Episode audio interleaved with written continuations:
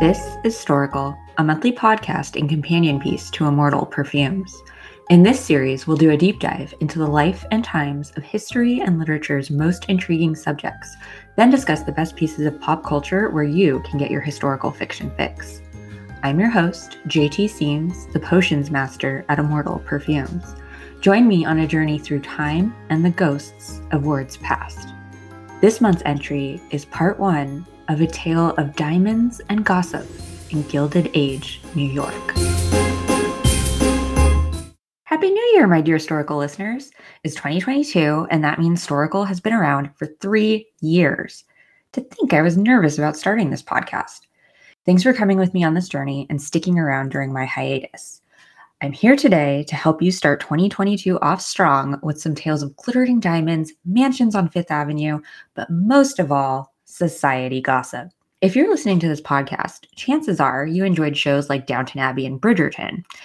Well, my friends, we're going to get American with this and talk about some of the movers and shakers of Gilded Age New York. At the end of this month, a new show called The Gilded Age is coming to HBO, and it was created by Julian Fellowes, the creator of Downton Abbey and screenwriter of Gosford Park. I figured you'd want to get jazzed for the show, so let's get to it. To kind of orient you in this time period, the Gilded Age coincide with Belle Époque Paris and the late Victorian and very early Edwardian eras. What you need to know about the era was that it was the time of the robber barons. In fact, one of the families we're going to discuss further was one of the Big Four. It was also a time of rapid industrialization and expansion westward. Some of the ways that people that are important to this story got rich was through the railroads, real estate, and early investing. In case this sounds familiar at all to you, people were getting obscenely wealthy while the disparity between the working class, the impoverished, and the newly arriving immigrants they were all just struggling. Especially when you throw into the mix the devastation of the Civil War, which ended in 1865, the solid middle of the Gilded Age era. The last thing you need to know about the Gilded Age more broadly is how it got its name. There are a few times in history that come to mind when you think of the term Golden Age Elizabeth I, Golden Age of Hollywood, basically any time period of creativity and prosperity. Gilded Age was actually coined by Mark Twain, and it wasn't a compliment we think of gilded and we're like, ooh, that sounds fancy. But what Mark Twain meant in his book, The Gilded Age A Tale of Today, that he co wrote with Charles Dudley Warner, was that this time period had a veneer of gold, but it was really just gilding. Gilding meaning a very thin coat of gold. The book was a satire against the robber barons and corruption of the time, and it was only written in 1873. The most opulent days were still ahead. Okay, so that's the Gilded Age in a nutshell. Let's move on to New York City specifically and the scene of our story for today. Chapter 1 The Knickerbockers. Dutch settlers arrived in what is now New York City in the 1600s and established the colony of New Amsterdam on Algonquin land. They were there for the fur trade. Fast forward to 1783, and a German immigrant named John Jacob Astor moved to New York. And after hearing about how awesome the fur trade was on the ship ride over, he made it his career once he made it ashore. He traded with the Native Americans and then sold the fur for exorbitant prices in London and made a literal fortune. For my West Coast friends, Astoria, Oregon is actually named for Astor because it was there that he had his West Coast fur operations. And he was also friends with none other than Washington Irving. You know, writer of a little story you may have heard of called The Legend of Sleepy Hollow. Anyway, he asked Irving to write a book about John Jacob Astor's sojourn to Oregon, and that book was also called Astoria. All right, from there, John Jacob Astor was like, This money is great and all, but what I'd really like is some more of it. And so he started buying up all the real estate in New York that he could get his hands on, even getting a large amount from one Aaron Burr, who had to skip town on account of, you know, murdering Alexander Hamilton. Okay, so that was how the Astor family laid down their mark in New York and how they got all their money. We're going to skip ahead through the generations now to get to our subject for today. All you really need to know is that the Astor family not known for creative naming. So all the men in the family are named either John Jacob or William Backhouse.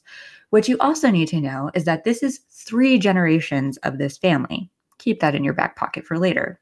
All right, so the person we're talking about today is Carolyn Astor, the Mrs. Astor.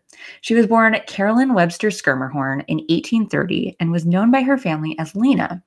But I'm going to call her Carolyn because this woman was so known for her formality, I just feel weird, even in death, calling her by a nickname. The Schermerhorn family was Old New York Dutch. They were descended from the original Dutch settlers, and her family was very well off on account of the family's success in the shipping industry. Being a wealthy descendant of the original Dutch settlers meant you had a special nickname, which was also coined by Washington Irving, the Knickerbockers. This episode is so fun because there are so many historical Easter eggs, even if you have just a passing knowledge of New York. The word knickerbocker was a play on the pants the old Dutch settlers wore that went to their knees, and that word eventually became knickers. So in Gilded Age New York, if you were a knickerbocker, it basically just meant that you were old money. When she was 23 years old, Carolyn married William Backhouse Astor Jr., who was the grandson of the John Jacob Astor that we began with. He was also a middle son. His older brother, of course, was named John Jacob Astor III. The second JJA was in their father's generation, and he did not receive the fortune because he had a mental illness. So they skipped on down to John Jacob Astor III. The United States was still a young country, and quite frankly, we didn't have much culture the way a city like London or Paris did. So this aristocratic class basically just copied European culture. And please note, I am talking about white European culture. There was already a rich Native American culture here. So, because of this, even though this is America, they were doing the whole the fortune gets passed down to the firstborn son, and that son is also head of the family. As the middle son, this meant that William Backhouse had pretty much zero responsibilities. So, he just messed around with women on his yacht called the Ambassadress. And side note here all the dudes in this story had pleasure yachts, and he drank a ton of alcohol and just didn't pay attention to Carolyn or his children. They had five children, the most famous of which was John Jacob Astor IV, which is the Astor who died on the Titanic. Getting ahead of ourselves, though. Back to Carolyn. Chapter 2 The Social Graces. During the first decade of their marriage, Carolyn was consumed with raising her children and running her household. It wasn't until her daughters were getting ready to come out in society so they could be married off that she got involved in society making. And she didn't just get involved. This woman was like, Yeah, I'm actually just going to run things. Here's how it went. In 1845, there were only 10 families in New York City that had hit that millionaire level. They were private and insular, they didn't draw attention to themselves.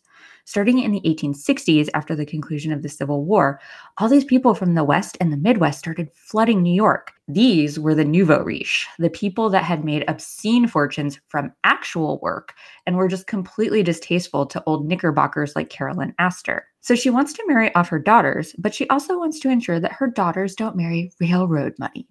How to do this? In 1872, a Southern lawyer who made a modest fortune out west in the California gold rush decided he wanted to become a society kingmaker. His name was Ward McAllister, and after embarking on a grand European tour in which he studied the culture and mannerisms of nobility, and then married a reclusive heiress, he caused a social stir in Newport, Rhode Island. This was to become the summer haven for the mega rich.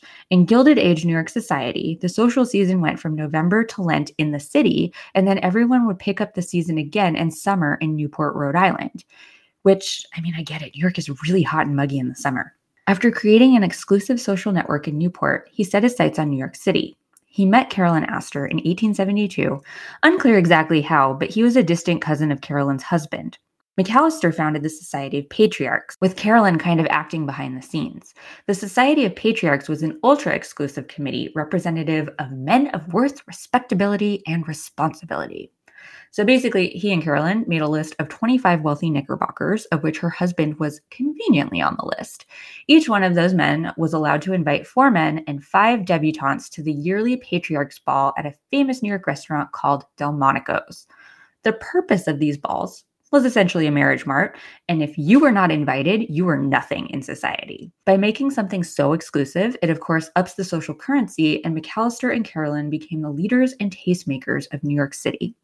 McAllister also saw himself as something of a society mentor, and he would consult with women and advise on the best ways to dress and refine their daughters to really make a mark.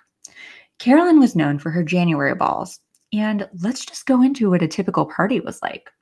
First off, you had to go to the Academy of Music to take in an opera. You were expected to pay court to Mrs. Astor at her private box. From there, you would go to Mrs. Astor's mansion on Fifth Avenue, which would be decked out in flowers, particularly American Beauty roses. And if you're like, what, that doesn't sound so impressive, One, roses in the dead of winter 150 years ago would have been ridiculously expensive, and she filled her mansion with them. And two, her mansion was literally where the Empire State Building stands today. Supper wouldn't be served until midnight, nine courses. Your place setting at the table would have a cigarette rolled in a $100 banknote. You'd dance until 4 a.m. and you'd leave with parting gifts such as golden snuff boxes, actual sapphires, and ivory fans. To greet her guests, Mrs. Astor would stand under a huge painting of herself, which now hangs in the Metropolitan Museum of Art, and she would be wearing a diamond tiara, triple strands of diamonds around her neck, and a diamond stomacher that belonged to Marie Antoinette. It was remarked that she looked like a walking chandelier, which is really funny when you think about it because her whole thing was understated elegance. She hated the nouveau riche because she found them tacky and vulgar, yet here she is, swallowed whole by diamonds. Anyway, she'd pass the evening sitting on a red velvet divan, and if you were lucky, she'd allow you to come sit and talk a while. Interestingly, she never really gossiped or confided in anyone publicly. For all her exorbitant wealth and glamour, she wasn't a known beauty. She was short and kind of stout, and refused photos and paintings unless she had artistic control. In her later years, she wore a wig. She was a deeply insecure woman, which, I mean, if my husband was constantly out on his yacht hooking up with every woman that crossed his path, I'd probably have big feelings too.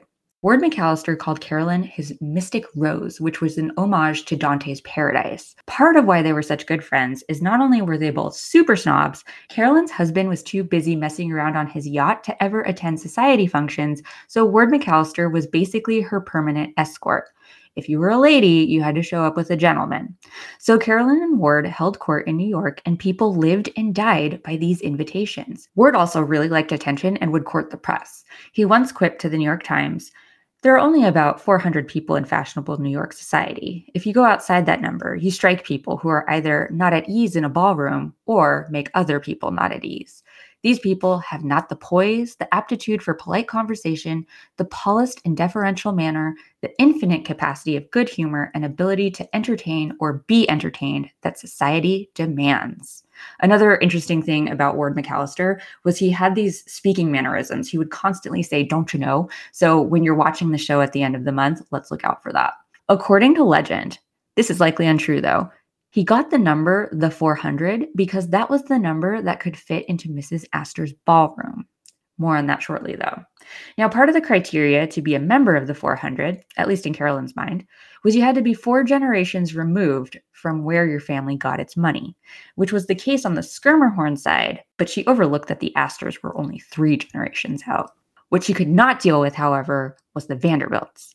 I'm not going to get too into it right now because part two of this series is going to be the Vanderbilts' time to shine. But Carolyn refused to acknowledge the Vanderbilts, even though they were by far eons more wealthy than any of the Knickerbockers, including the Astors, who had at one time been the richest family in the world. As they inched closer to the new century, Carolyn was still the head of New York society, but her balls were downright quaint when compared to what was to come. In fact, despite the frenzy for invitations to Mrs. Astor's balls, people actually found them quite boring. They were very strict. You could basically only arrange marriages and talk about the weather. That doesn't sound fun, but I will take my sapphires to go. Vanderbilt's aside, and like I said, I'm saving that whole storyline for part two. In 1890, she had a falling out with Ward McAllister. He got a bit too cocky and actually gave a list of the 400 to the New York Times. Only it was 300 at best and had many of the names misspelled. There were also people who had died decades earlier on the list. Then he wrote a book that is still online and you can find it called Society as I Have Found It. It didn't name names, but he told all the secrets from his wealthy friends, and everyone was thinly veiled at best, so you knew exactly who he was talking about, Carolyn included.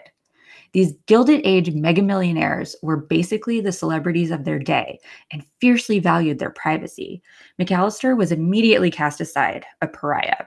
His invitations dried up and people no longer sought his society counsel.